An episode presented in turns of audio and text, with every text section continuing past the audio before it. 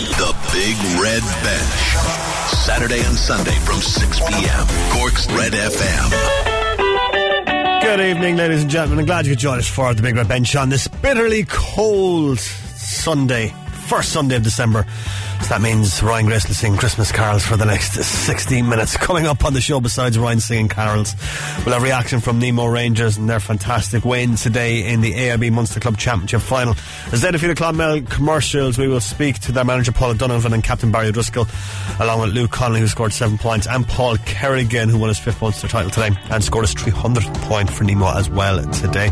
Also on the show, we're going to talk to Cork footballer Brian Hurley about his year recovering from injury and the year ahead for Cork and more. And we're going to talk to Niamh McCarthy, the Cork discus thrower who secured a bronze medal at the recent Paralympics Championships in Dubai. So all that more to come on the big red bench.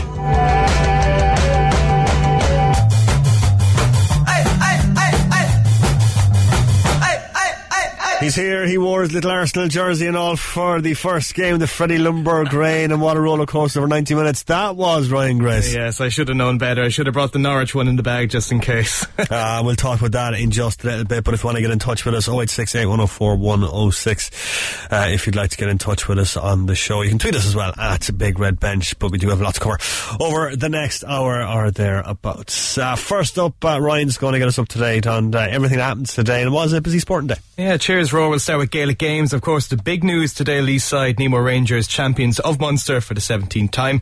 They defeated Clonmel Commercials in today's AIB Munster Club Championship final in Dungarvan, winning by 15 points to 6. And Oisin Langan was at Fraher Field for Red FM Sport. Nemo Rangers, champions of Munster for the 17th time, following a 15 points to 6 win against Clonmel Commercials. Luke Connolly named man of the match. He was excellent today with 7 points, two of them from frees. Some of the scores he got from play were immense. Although Nemo were wasteful at times in the first half, they had three or four goal chances, none of which they took. Clonmel, as we say, second best from start to finish. They just didn't get going at all today. And Nemo are the AIB Munster Club champions yet again. The final score in Dungarvan, Nemo Rangers 15 points, Clonmel Commercials 6 points. And we'll have plenty of reaction to Nemo's big win across the rest of the show. Two games today in the Premier Under 21 Hurling Championship.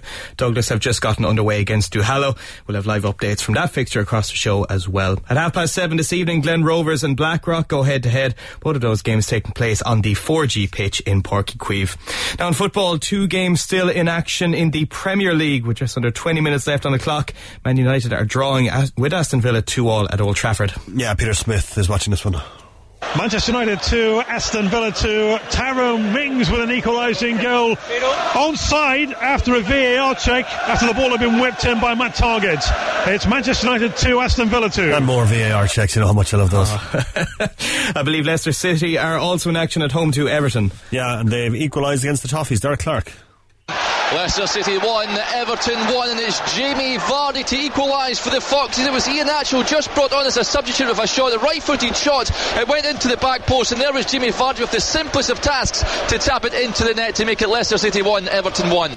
Yeah, just over 15 minutes left on the clock for both of those games. Now, earlier this afternoon, Freddie Ljungberg's first game in charge of Arsenal finished in a 2-all draw with Norwich in an entertaining encounter at Carrow Road. The Gunners are now eight games without a victory in all competitions. And we'll get a report there from Guy Swindles. Norwich 2, Arsenal 2, an absolute thriller. Norwich eventually took the lead through Pukki on the 21st minute. That was against the run of play. Arsenal had started superbly. But then we had VAR complications over a twice taken penalty before Aubameyang managed to equalise for the first time. Norwich went ahead again through Cantwell at the end of the first half. Aubameyang got his team back in it, but after that it was all Leno against Norwich. Norwich had four wonderful opportunities. Leno saved them all. It stayed Norwich 2, Arsenal 2. You happy enough with the uh, any signs of progression from Freddie Ljungberg? I know he's only been in the job like yeah, it's two a bit and a half of days, whatever yeah, it is. yeah. Uh, it's a bit early. Ah, there were signs of some good attacking football, but I mean, Defensive problems- frailty problems- still to the fore. The back are still there, but sure, of course they are. Like it's not going to be. Wa- We watched it in the, the office then. It was a fun game to watch. It was. It was quite entertaining, actually, uh, with Aubameyang's retaken penalty, and there was a few things, all right, that kind of gave it. Uh, gave it a bit of a, a glamour tie feel. Uh, the other game of the day kicked off at two o'clock. It was Wolves who hosted Sheffield United at the Molyneux. Yeah, Alex Winter. Wolves 1, Sheffield United 1. Matt Doherty's second half header for Wolves, cancelling out Lys Mousset's left foot strike to put United ahead in just the second minute of the game. The visitors had two good chances to double the lead after half time through David McGoldrick, but both his shots were well saved down low by Rui Patrício. They could have won it in stoppage time with Oliver McBurnie's header at the back post, but he couldn't quite keep it down. But it was a good point for the Blades, who preserved their unbeaten away record in the Premier League. It finished Wolves 1, Sheffield United 1. Now off the pitch, Watford are searching for a new manager. They sacked Quique Sanchez Flores earlier today. Watford currently bottom of the Premier League table following their 2-1 loss to Southampton last night. The club have made an official statement saying the appointment of a new head coach is imminent and best of luck to whoever that is. Yeah, it's probably like probably the right. I'd say probably the right decision. They're rock bottom of the the Premier League table. Can't buy uh, a win. No luck whatsoever. No, uh, probably the right decision. Oh, yeah, one hundred percent. We were saying earlier on as well. It's the third Premier League sacking in two weeks. They're all they're all going to be gone out at this rate. Not going to Solskjaer probably surprised that he hasn't been sacked. Yeah, certainly. I would probably say him or Marco Silva are probably the next would be one of the next heads to roll, but you never know these days. Probably, yeah. I mean, like I thought that like you know the last Aston Villa today, that could be it for for Solskjaer, but you, you just never know. And um, they fought back twice, Manchester United, and uh, there's still time to get a winner here. It's 13 minutes left on the clock at Old Trafford, but uh, it's anyone's game here. It's very, very, very even stuff at Old Trafford. Yeah, definitely. There also seems to be a target on Manuel Pellegrini's back in West Ham, although the win yesterday yeah, away Chelsea yeah. is probably after kind of saving him for a little for a while, while, longer, but for a while, for a while. In the Scottish Premiership, league leaders Celtic have beaten Ross County comfortably 4-1 in Highland. That was a noon kickoff. It's followed by Rangers who beat Hearts 5-0 at the Ibrox this afternoon. Celtic and Rangers are now level on points at the top of the league, with Celtic just edging out Steven Gerrard's side on goal difference. Just the one fixture in the Paddy O'Connor Cup this afternoon in basketball. Ambassador UCC Glanmire, they've beaten WIT Wildcats. It was their quarter final clash. It took place in the upper Glanmire Sports Complex. 74 points to 66 is how it finished. It means Glanmire will now face Killester in the final four. In golf, Spaniard Pablo Larrazabal survived an alarming run to capture his fifth European title with a one-shot win at the Alfred Dunhill Championship. The 36-year-old world number 261 began the final round at Leopard Creek with a three-shot lead, but then he had six bogeys and a double bogey in the first 13 holes. He then recovered uh, inside three feet for the last fifth birdie, an eventful three over 75 to get him over the line.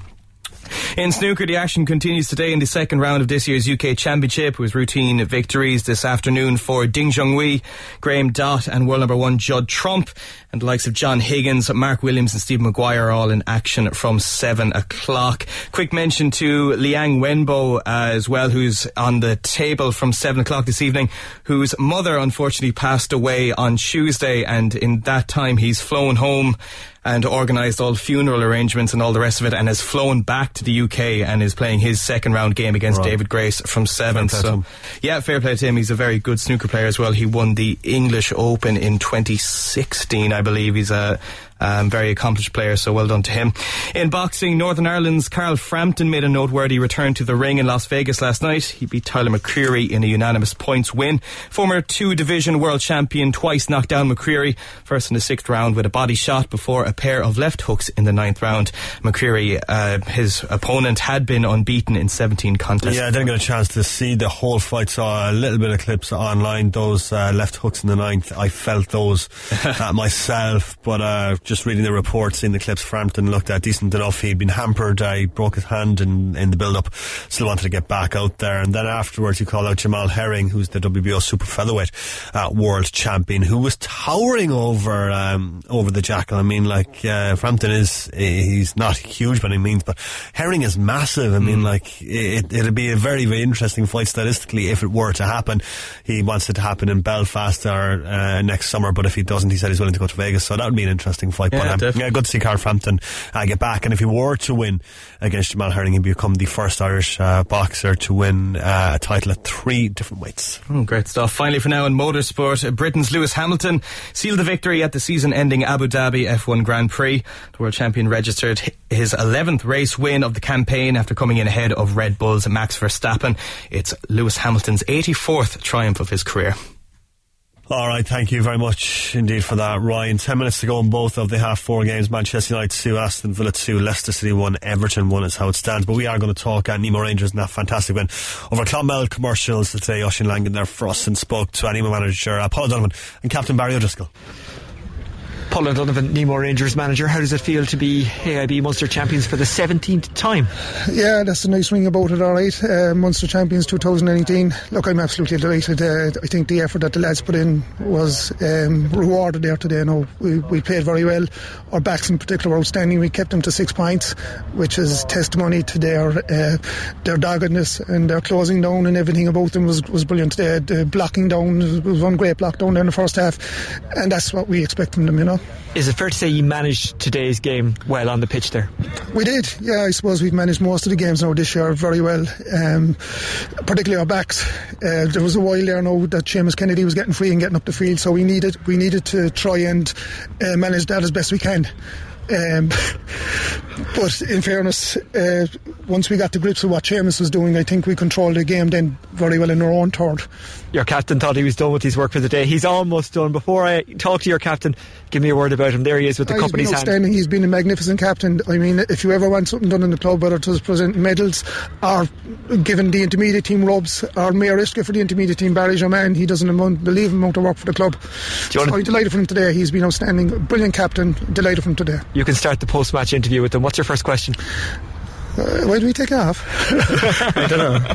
You were taken off at the end, I think, was to give you a rest. Barry, you're just- Seven. I still haven't finished the game. Barry, how does it feel to be Munster champions yet again? You have the cup in hand there. Uh, absolutely fantastic. Uh, I'm just over the moon. Uh, like the scoreline, I'm looking at it, and we didn't see the game going that way. We thought it was going to be a bit of a, a bit of a dog fight and just two teams clashing off each other for 60 minutes. But I, I'm just delighted with how we played uh, all the way through, and we were consistent, and it's just great.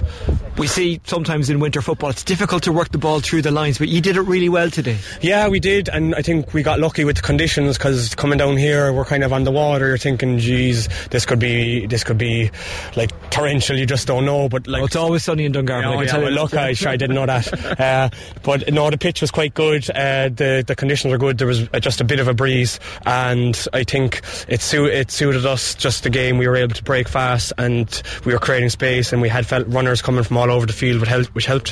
Can you get better again? I mean, in front of goal, well, you got 15 points. You probably left maybe three or four goals behind. Yeah, of course we can. I mean, that's what we're striving to do all the time. Uh, like we chances we missed today, I missed. Uh, I missed two. I shouldn't have missed them, I'd say, but I missed them anyway. Uh, so look, that's there's room for improvement there the whole time. I know there's other fellas uh, had shots or drop balls or whatever it may be. That's always going to happen. But the the great thing was the the work rate didn't drop, and if someone made a mistake, they got back to, to work and help out. I know it's a game that you'll start thinking about maybe next week or the week after, but it's yourselves and Corofin in the semi final on the 4th or 5th of January. Both of you are massively experienced in the club championship, but none of you have had this experience before of this kind of quick a turnaround. No, not not at all, and it's a kind of case Christmas is cancelled, so uh, we're just going to obviously enjoy the celebrations for a couple of days, and the management will set out a plan of what best to do over the Christmas period. Uh, and look, it's a good complaint to have, but it's it will be a little difficult uh, or a little different to navigate, but I'm sure we'll we'll find a way about it. Yeah, I'm sure you'll enjoy it too. Congratulations on your AIB Munster Club Championship win, a 17th for Nemo Rangers. Yeah, I'm I'm completely baffled that I'm the captain of this club to, to be doing that. So I'm just I'm just over the moon, and it's, it's great to be representing and just like for for Paul, for our management, all the other players, and you know other management I would have had growing up, and everyone who helps out around the club. It's just fantastic because it's for everyone. Yeah, there's a legacy as well. I mean, Billy Morgan on the sideline, so many legends that have gone before and done it before. That that must actually help rather than hinder the fact that that's just the culture of the club.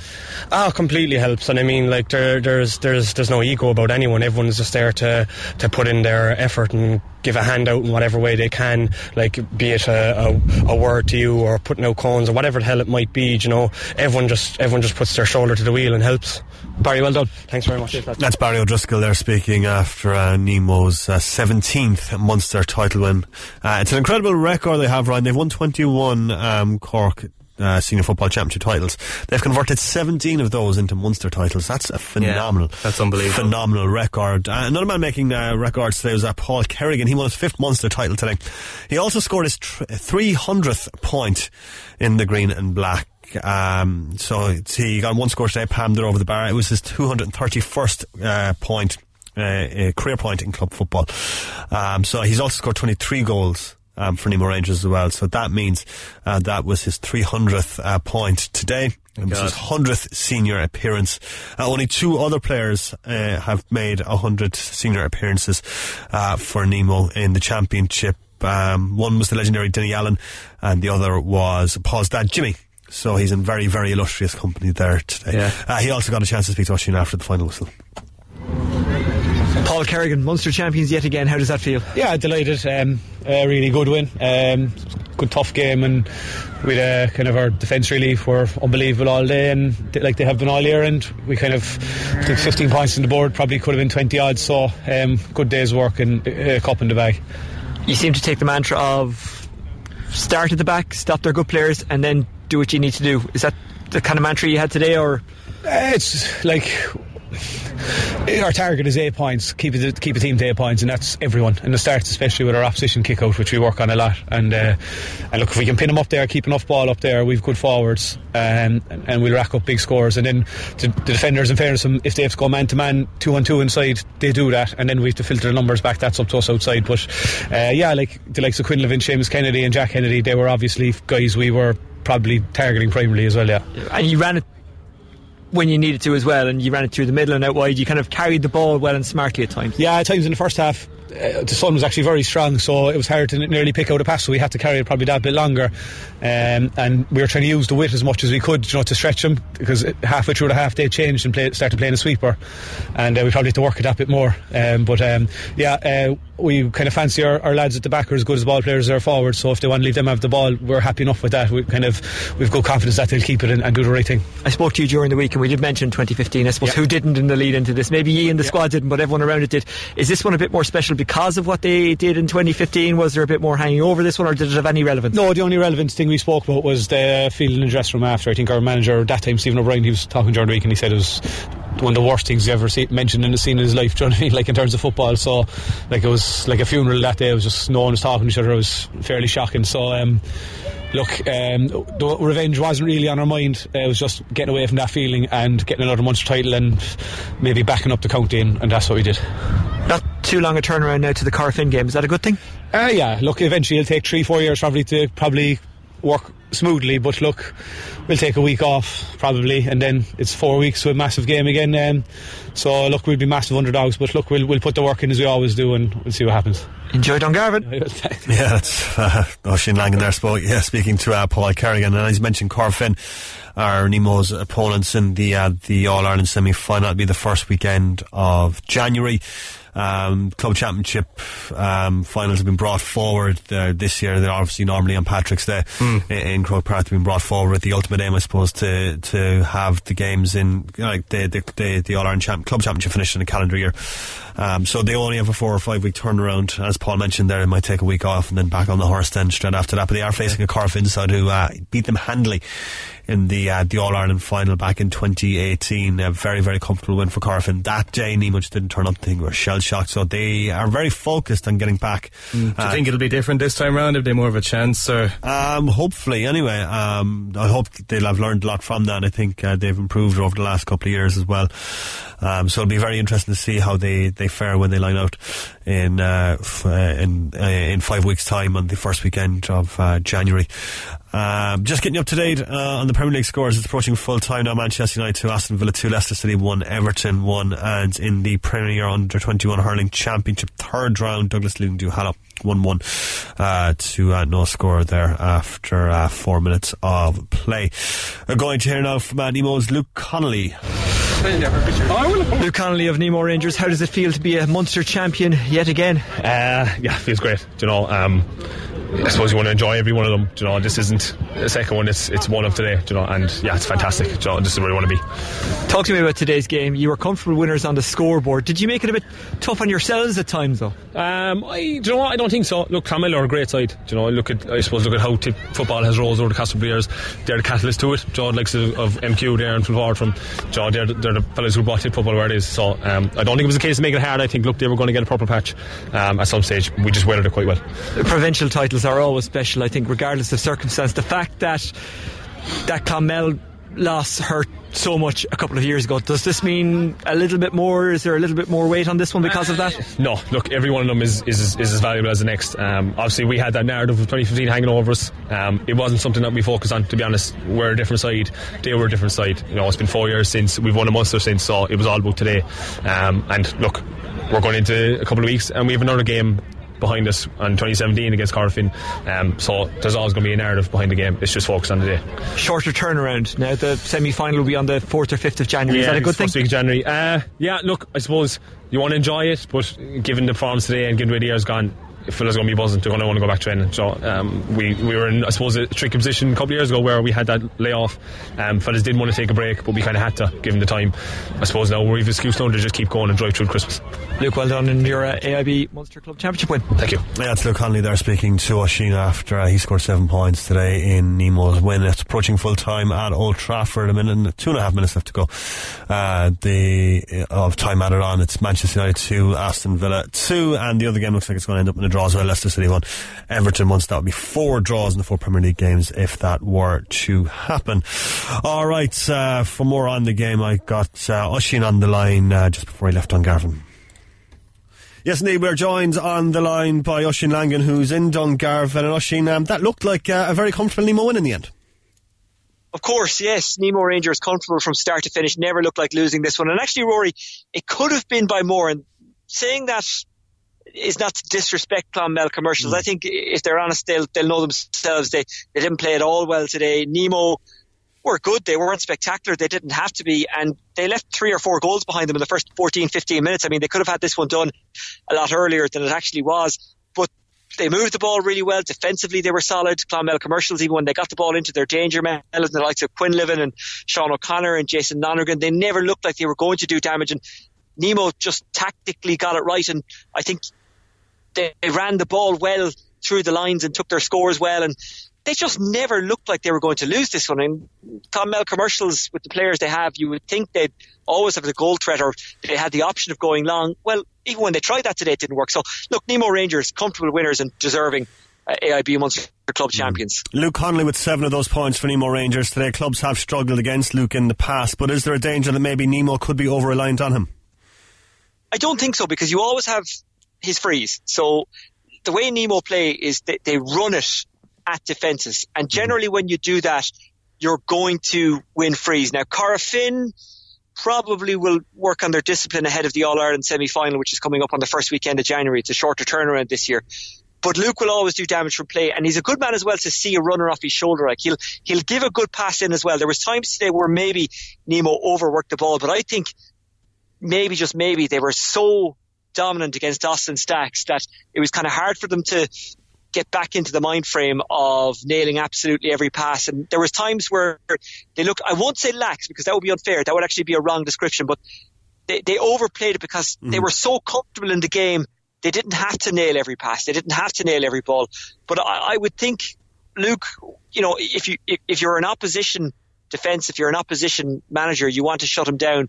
But there are some players you just can't shut down. And even if you do, they still distract your defenders because they make runs and they get on the ball and they bring others into the game. And I think Luke is capable of doing all that. And uh, you know, seeing him in the flesh today yet again, it was it was a pleasure to watch him and a couple of others as well. But look, Luke Connolly was named man of the match, and there's a reason for that. He was he was immense today. There's a, a steely determination about Nemo since they they, they won the Cork uh, Championship crown this year. They the memory of the Corofin defeat in the All Ireland final last year is fresh in their minds, and they'll want to put that right this time around.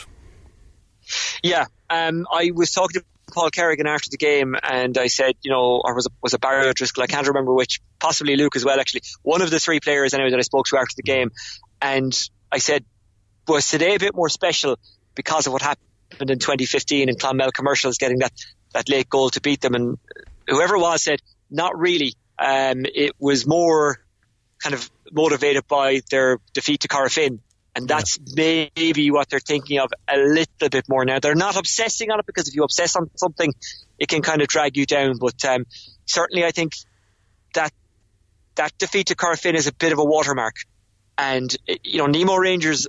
Look, I wouldn't dream of speaking for them, but a club like them and the tradition they have, I think they possibly grade themselves by All Irelands, and now they're back in the All Ireland series you know, they'll want to win it. They won't look beyond Corofin in the semi-final. They won't dis- disrespect themselves at Corofin by thinking beyond that. But I think certainly they are thinking back to that defeat by Corofin uh, a couple of years back, and and and they, they you know they are they are really motivated by it. Um, obviously the standard bearers last couple of years. Are Nemo Rangers maybe better equipped to face them this time around? I think the lesson that they learned maybe for the last time was don't allow Corofin run through you because Corofin will run, will run through you. Um, but from what I saw of Nemo today, they have enough to certainly make it a close game against Corofin. If they were to meet tomorrow, I'd hate to be the one who'd have to give a prediction on on who'll actually win it because I think it'll be a very close call. And from what I saw today, they're running the ball well, they're moving the ball well. They need to maybe sharpen up a bit in front of goal, and I think they need to get a couple of goals if they're to beat Corofin. But certainly they'd be more uh, than a match for Corofin, and I think the gap has closed. It hasn't widened since. Mm. Since the last time they met, is the the five week turnaround an advantage for Nemo in that regard, and that they can't really lose focus on it? Heard Barry O'Driscoll in your interview with him just said that Christmas is cancelled now for Nemo essentially. Yeah, he was a bit like um, the sheriff of uh, Nottingham and uh, Robin Hood, Prince of Thieves, you know, calling off Christmas. Um, no, I, I, I think that the turnaround is actually probably a good thing. It's it may be a little bit better for Nemo actually because they'll have the momentum going mm. into that game after Christmas and they'll they'll tick over nicely. Whether or not Rory they'll play challenge games, I don't know. Whether or not they have league games to play in Cork again, I'm not sure mm. internally how the system works in Cork. You know, we, no, we yeah. those of us who live outside only kind of see the big championship games, and I'm not sure exactly how the system works. So I'm not sure if they have actual games to play. But look, they'll keep themselves ticking over, and I think um, I think that the turnaround it's an advantage for Nemo. But Corofin, keep in mind, right, when they've won Connacht in the past, which they have done obviously frequently in the recent past, they've had to play in London against the London champions. Now, not early in January, late enough in January, but they've they've kind of had their eye on the prize. They've had their mind on the game. Now, that isn't the case anymore because obviously the London champions now play in the Connacht Championship, but they're kind of used to that turnaround. But again, I'll go back to what I was saying to you earlier on. From what I've seen of Nemo today, and even in a few games that I caught on, on streaming, the Irish Examiner streamed a few games uh, in the Cork Championship. From what I've seen of them, I think they're they're they're more than set up to take on Corofin and they're more than set up to, to give them a close game and possibly win. Indeed, that's a mouth-watering tie on the weekend of the 5th of January. Oisin Langan, it's been a pleasure having you on. Thanks very much. No bother, my pleasure. Yeah, always a pleasure having uh, Oisin Langan on there talking about Nemo's fantastic wins today in the AIB Munster Club Championship final against Clonmel Commercial. Some drama, some late drama in the Premier League. Leicester still with a goal in time added on. Kelechi Iheanacho with a late strike to give Leicester a 2 win over Everton and Manchester United and Aston Villa has finished level at two goals apiece. We're going to take a quick break. When we come back, we're going to talk to Cork footballer Brian Hurley and we're going to talk to Niamh McCarthy. Missed the show? Grab the Big Red Bench podcast at redfm.ie. Cork's Red FM. To Old Trafford we go and to Peter Smith. Manchester United to Aston Villa to Jack Grealish fired Villa ahead with a brilliant bending shot. Villa's Trezeguet then had a strike ruled out by VAR before striking the post. Marcus Rashford level before the break, heading in Pereira's cross after a corner routine. Victor Lindelof's looping far post set up put United in front. But Villa hit back immediately when Tyrone Mings volleyed in Matt Targett's lofted ball with VAR confirming he was onside. United 2 Villa 2. We'll get a full time report on Leicester's win over uh, Everton in just a bit, but that has to be the end of Marco Silva, right? Doesn't oh, it? surely, yeah, yeah. He was hanging on by a thread, and I think, I think even a draw like only would have prolonged the inevitable, really. But yeah, he's surely going to go at this stage. I mean, there's talks of, um, uh, well, there's this kind of rumours going around during the week that they that both Everton and West Ham are both after David Moyes, and that there's going to be this big kind of like come bidding here, war. come here, bidding war from Moisey of all They'll people. both be batting their eyelids at uh, the chosen one. Yeah. Um, Man United, I mean, like Ole Gunnar Solskjaer still very much in trouble there as well. It wouldn't be a massive surprise to see him go before um, the the game uh, on Wednesday night.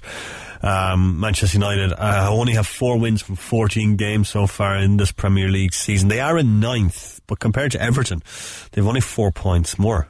Um, yeah, so yeah. When you put it like that, I mean, yeah, it's it like the cracks are very noticeable. We were watching them there, and like you were saying, like their, their link up play, like just to watch them is, Yeah. is brutal. Yeah. you know, it's re- it's really really bad at the back. There's And, and I don't know. I don't know what it is, but like it's just not clicking for him at all. So maybe a change of face might be the way to go. Possibly, yeah. I'm going to get a full time report now from uh, Leicester and Everton. Derek Clark.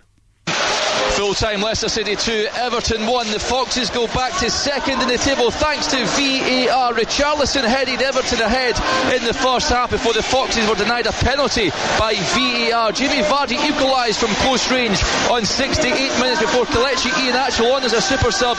He scored for the Foxes. It was flagged for offside initially, but we went to VAR and it gave the goal. So it finished Leicester City 2, Everton 1. And the latest from the Premier One under twenty, uh, Premier One under twenty one, excuse me, hurling championship third round clash. Uh, Douglas and Duhallow uh, going head to head. As Douglas to lead one three to four points with twenty minutes gone in the opening half there at the 4G pitch in Páirc Uí Chaoimh. Now we're going to talk to Cork footballer Brian Hurley. Brian was speaking at the announcement of UPMC as the official healthcare partner to the GAA and the GPA. Brian's been reflecting on his year, his return from injury, the year ahead for Cork, and plenty more. So, Brian Hurley, uh, it's November now. You're looking back on the season just gone. Uh, was it great personally for you just to get through it a full season without any serious injuries? Yeah, um, you know, I suppose uh, I kind of, I always hoped I get it back to the, this level, and uh, I suppose the league didn't go to my, the way I planned it to go. Um, but you know, luckily the medical team got me in the right shape and got me back in for championship, and. Um, yeah, look, I was very, very happy with it um, overall. You know, uh, at one point I didn't think I'd see that day, and look, I just take it every week by week now and see how the body is and try push it to the max. And uh, looking back over the last few months, I suppose I'm very, very happy, but I still think there's more, more to go. And I suppose just to put in the hard work in, in the winter now and hopefully bring it out in 2020. Yeah, so, uh, so what is the what's the current state of play, I suppose, with injuries and uh, the, the the kind of the management you have to do with that? Yeah, um, I suppose without hiding it, there's a lot of work, a lot of work being done, and have to be done before you know you go out in the field. Um, I suppose basically, like you know, it, feels good and all that, but it just keeps a lot of gym work. I have to keep on top of a lot because if I don't keep the muscle, you know, strength up, the, the tendon comes under pressure. So I'm not the smartest guy in the world, but I understand that part of it. And uh, yeah, so I do a lot of work and strength work, but then it's to the hardest part of my game is to to really hit the hamstring and then to know how much recovery to get myself to go again and where to pull back. That's the hardest part of it, I suppose. So basically, um, gym is number one for me, um, and then obviously number two is recovery, and then performance wise, like you know, I don't think I can perform without doing the gym and the recovery. So I just take it in in, in strides really. Um, and you know I have a very very good strong medical team as you probably know because I don't think I'll be back at this level otherwise um, Aidan, Brian, Colin you know the, the Dr. Con they're all very good and you know they know when to hold you back as well and, and when to release you so yeah, look, there's a lot of work being put in, but look, I think it's worth it. And look, uh, hopefully, as I said, there's a bit more to give in the, in the next in the next year or so.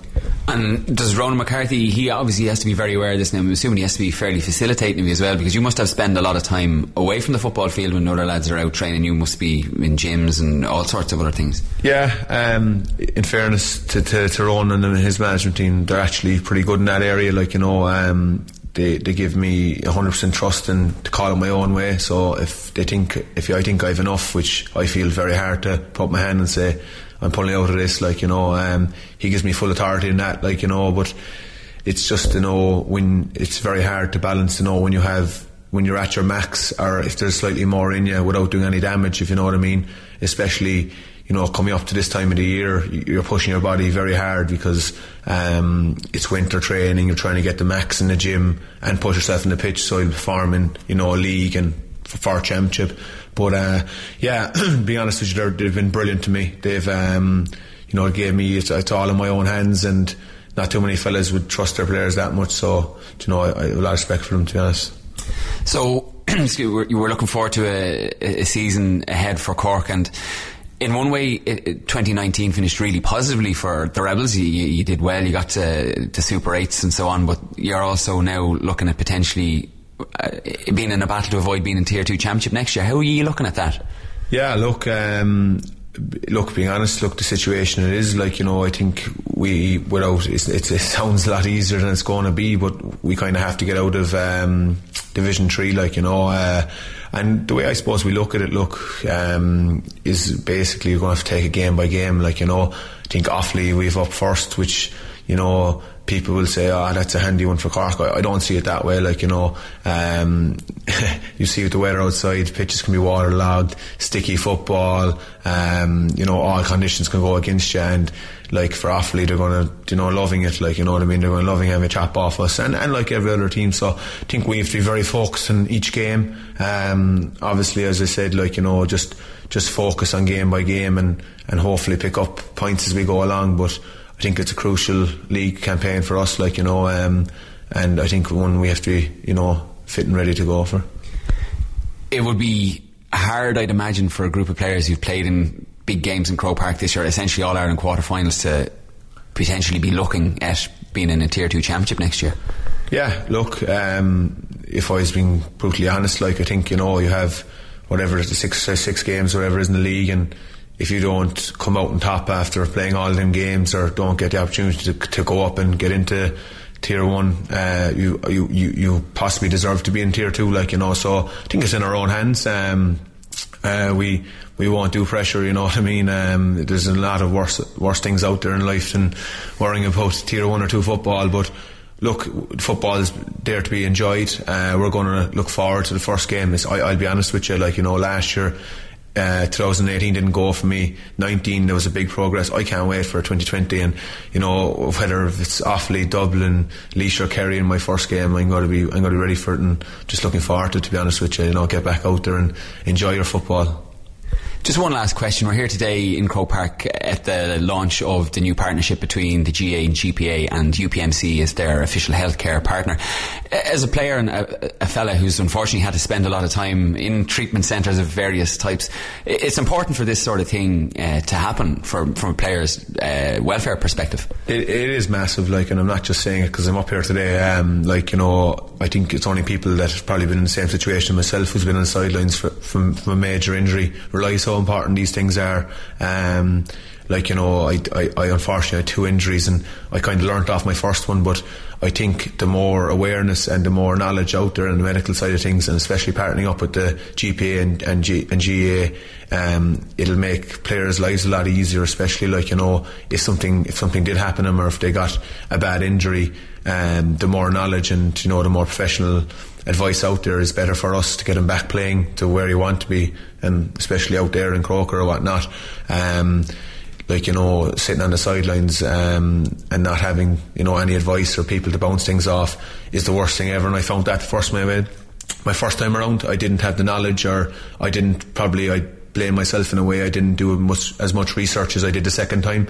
Um, I found the right guy that did the surgery, and you know, I think days like today in the partnerships is is very positive for players. You know, who push their bodies, you know, week in week out um, to the max and you know, God forbid something did go wrong, that the knowledge and the cover and uh, support is there for us, which I think is only a massive positive, and hopefully it can only get get better and better going forward. Yeah, very very honest stuff there from Brian Hurley, reflecting on his year and the injury and recovery from that, and uh, looking ahead to Cork's year in 2020. Brian Hurley speaking at the announcement of UPMC as official healthcare partners to the GAA and GPA UPMC, which offers trusted high quality health services at UPMC, Whitfield Hospital in Waterford, and other facilities in Ireland will work with the GAA and the GPA to promote the health of Gaelic players and the communities in which they play. But great to hear uh, from Brian there.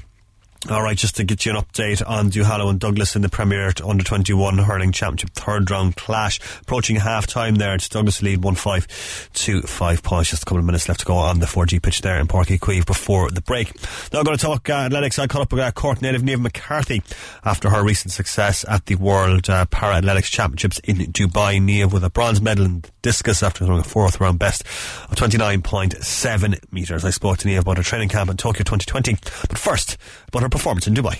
I feel really good about it. Yeah. Um, it was pretty hard year and it was a very long year, so I'm just really happy to have come home with a medal and you know, take a short bit of time off and then get cracking on for next year. When you say it was a long year, was that the amount of events or what was it? Or It was just the schedule because, yeah, like our World Championships were in November. And is it normally earlier? Is it? It would be like previously we've had like you know August, July, or maybe October was the latest one we've done before, but the whole month later really kind of changed the way you had to plan things. So Was that because it was in Dubai and they had to let the temperatures relax a bit, or what was it? Um, I would imagine so because when we did Doha, that was October, so Yeah. it's just because the heat over there is so extreme.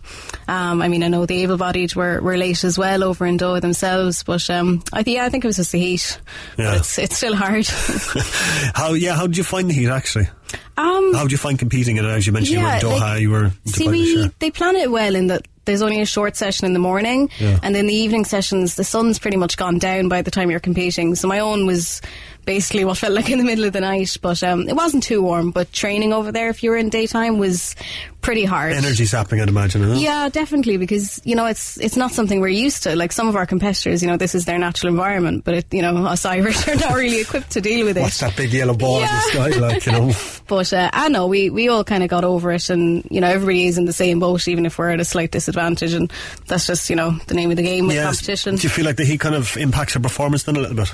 I think some people are different than others the way they kind of react to it. Like I didn't find it too bad to be honest. Um, though like I did spend a few years in France as a child growing up there, so I kind of had a bit of kind of you know heat over there Yeah. that it doesn't really seem to hit me as hard as others. What was the target going over there?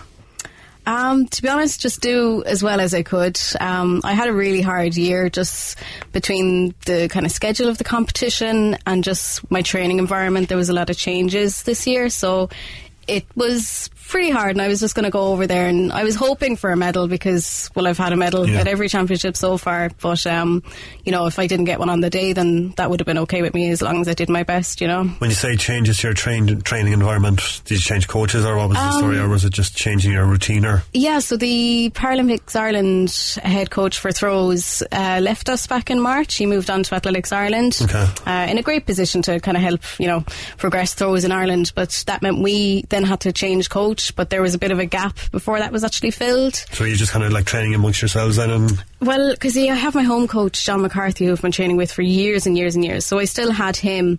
Um, but back in August, I met a coach from England, Malcolm Fenton, who comes over to help the Athletics Ireland coaches kind of progress and all of that. And I kind of decided to give him a go, I suppose, really. So I ended up swapping over to him from about September. Um, but he's based in England, so that means I kind of had to go over every few weeks to get a few days of training done with him. And then the Paralympics Ireland new coach, she came in in October as well. Yeah. So that was a big change. Um, but the good change I had this year was I was able to build my own throwing circle, Yeah. which has been really beneficial because the facilities in Cork are kind of pretty minimal and the lovely people from the Carrigaline GAA club uh, offered me a piece of land Yeah. next to one of their pitches. So back in June, I was able to build my own circle. Oh, fantastic. Which, oh, it was a massive difference because with CIT, um, the cage has just been a lot of problems with that. Whereas now I can just go to my own circle whenever Yeah. I feel like Just it. go down the road basically. Yeah, because it, it's literally five minutes down the road, so that made things a lot easier. So that was good. So if you're sitting at home just with like a, uh, with a few minutes to spare, and you're kind of like, what will I do? Just go down. Yeah.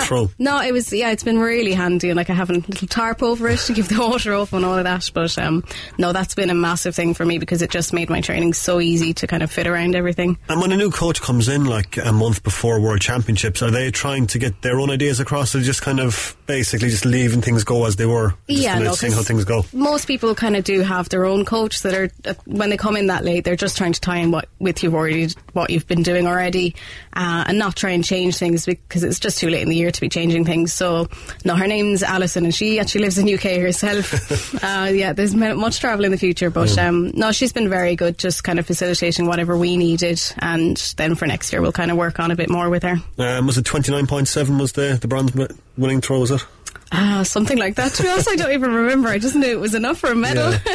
um, Like you that feeling, like you know, when you just release the discus and you know yourself it's a good throw, and it's like this is the bronze medal winning throw, is it a medal winning thrower? Well, you see, it was a very difficult competition. It was slightly similar to Rio because after the first three throws, they reverse the order, and it's only the top eight that get the those Yeah. last three. And I went into the last three throws ranked seventh, Yeah.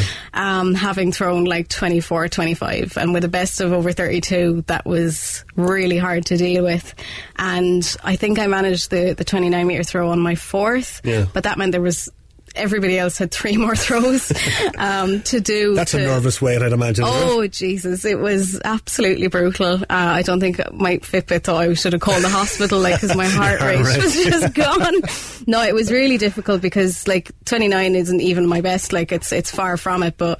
On the day, it was the best I could could do, Mm. and it was yeah, it was just a waiting game to to make sure nobody went Yeah, is it a w- kind of a weird sensation watching everyone else throw, hoping they fail, as opposed to like throwing off a winning throw? Yeah, like it's it's difficult because like you don't you want to to win and everybody else be at their best and you still win. Yeah. But yeah, when you're in such a kind of precarious place as I was, I was kind of like, yeah, it's my turn now.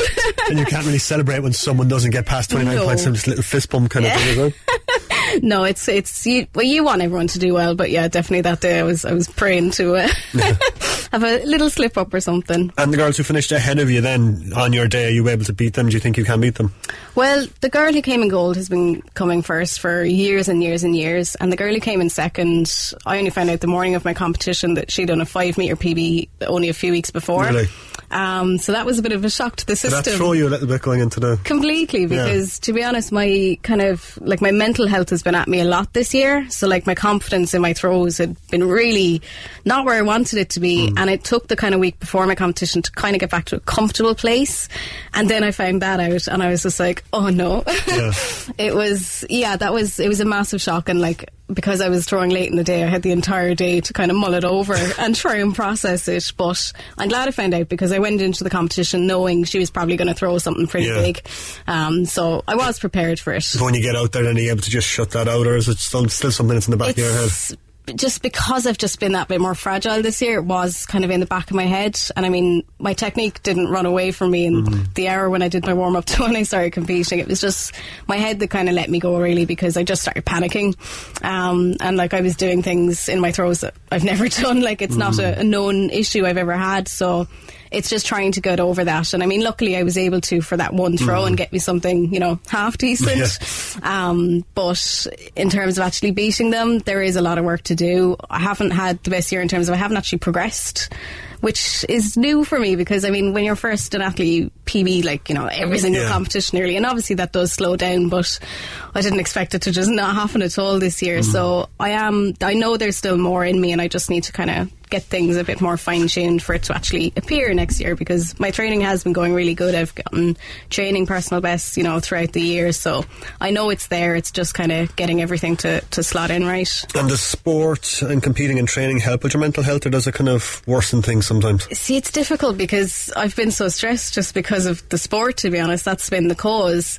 And like I do work, and that has been a lovely kind of distraction, kind Yeah. of away from it. But just the year that everything that was changing, it was kind of really hard, and I felt slightly out of control, which being a, a bit of a control freak was a bit, uh, bit discomforting. But did you ever think of like stepping back from it then? And I think because see, before I always used to be like, oh, maybe I'll go as far as Paris in 2024. Um, but I think now I'm just kind of taking it a year at a time because it is it has been really drawing on me this year, and I, I kind of there was days where I just didn't recognize myself to be honest, and trying to get myself to go training has been really difficult, mm-hmm. especially with the change in coach. Going to a training session on your own versus having someone there making you go there, you know, that was something to adjust to, and I definitely wasn't in the right place to kind of do it. But mm. I'm, you kind of just have to really bring it back to the basics and just you know one day at a time and just get your session done. Because if you think too far ahead it can really kind of get a bit too much. So right now i'm just aiming for the european championships uh, in june in poland and then tokyo my competition is due to be on the 2nd of September, I believe. So Yeah. that's in the back of my head, but I'm really just taking it a day at a time because I do feel I have a lot more to give to the sport.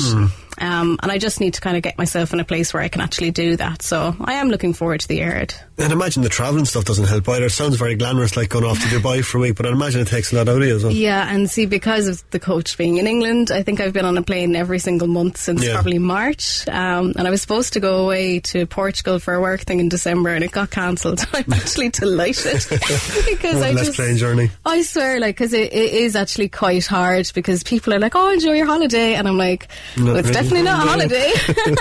no, you you do get used to it, but it can be hard, especially for longer periods of time where you Mhm. just, you know, you're hearing from your family and you know you just kind of want to be home. Yeah. So you have a bit of time off now before Christmas, or you straight back into it, or? Yeah, no, this this week I'm I'm totally off um, and just enjoying doing pretty much nothing. Must be weird, is it?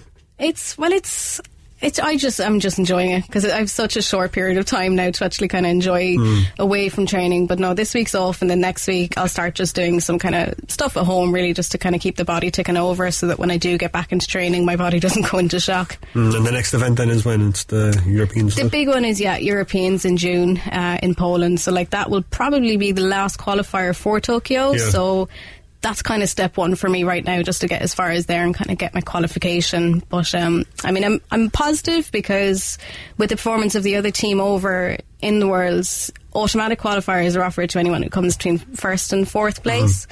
And I came third, so I did win a spot for Ireland in Tokyo. Yeah. So yeah, I do have to work to actually get my name on it first.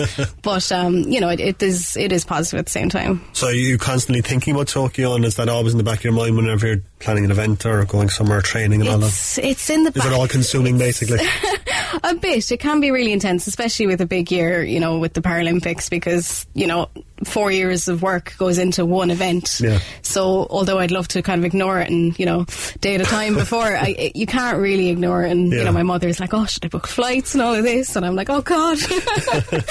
yeah. Yeah, fantastic stuff. Uh, Niamh, it's been a pleasure having you in. Thanks very much for coming in, and sure, no doubt we'll be talking to you over the next year or so. Yeah, Thanks very much again. yeah always Thanks, William. tremendous fun having uh, Niamh McCarthy in on the show, and congratulations to her on that bronze medal finish uh, at the uh, World Paralympics Championships in Dubai. Incredible stuff and very honest stuff uh, from Niamh there as well, talking about her mental health and how sport affects that and how it can improve it and disimprove it as well. So thank you to Niamh for coming in to talk to us. All right, half time in the Premier Under 21 Hurling Championship third round clash. Uh, Douglas are leading Duhallow one six to seven points. Uh, the latest score from their second half, just about to get underway on the 4G pitch in Porky Queeve. Talk a lot about manager sackings today, Ryan. There is going to be a lot of speculation now about Marco Silva and whether or not he is going to get the boot. A thought has just crossed my head. If he gets the boot from Everton, will he end up back at Watford? oh God, imagine. Oh, I don't know. It, like it, that would just really undermine the whole thing, wouldn't it? It's just kind of a musical chair. It'll be very interesting to see if it does happen. I'm not entirely sure it would, but I'd imagine he's not going to be in charge uh, for the derby on Wednesday night. No, I, well, actually, do you know what? I think he will be. I think he will be because I think they'll keep him for that and then sack him after that. They're not going to bring in someone new and say, okay, you're away to Liverpool there on Wednesday night. You know, I think, I don't know, they might just use him as the fall guy one more time and then I'd say he'll be gone by the end of the week maybe. Possibly, yeah, but if they lose uh, to Liverpool, and let's face it, they probably will, uh, given the form of the two teams, and Southampton then beat Norwich City, Everton in the relegation zone on Wednesday night. That is insane. Yeah, it's uh, like it's it's really fine margins though because like you say, they are in in in uh, contention to be in the relegation zone by the end of the week, but. Manchester United, who now are in the top half of the table, are only four points clear of them now. Yeah. Do you know, so it's actually, there's not that kind of almighty, uh, kind of 10 point gap between your 16th, 17th place and, do you know, like it's, it's, uh, it's much closer than you think. Yeah, Manchester United taking on Tottenham on Wednesday night, so that'll be interesting to see the, the reaction Jose Mourinho Oh, gets when, he, when he's back That at Old Trafford. great. Some very, very interesting, very, very intriguing ties uh, coming up in the Premier League this week. Uh, but that is pretty much our show for you this evening. Uh, thanks very much uh, indeed uh, for tuning in to the Big Red Bench on this uh, Sunday evening, the 1st of December. I imagine a lot of people are putting up their Christmas trees today. I put mine up last week. I got mocked incessantly Oh by Ray God, Foley very early. for that. So be sure and tune in to, to Breakfast with Ray and Jay tomorrow from 6 for more mocking me about my Christmas trees. Uh, have you got your tris- Christmas tree? Have you got your Christmas tree up? My tree is up and all my presents are wrapped and underneath it already. I can't wait to see done. what you've gotten me. I really look forward to that. All right, we're out of time. Podcast online very shortly, redextra.ie. And uh, you can get a podcast there as well. And uh, follow us uh, at Big Red Bench. And Donovan's up next with Green on Red uh, for the, next three hours, the best in Irish music. Uh, so tune in for that. And uh, we'll talk to you next Saturday at 6. Missed the show? Grab Grab the Big Red Bench podcast at redfm.ie. Cork's Red FM.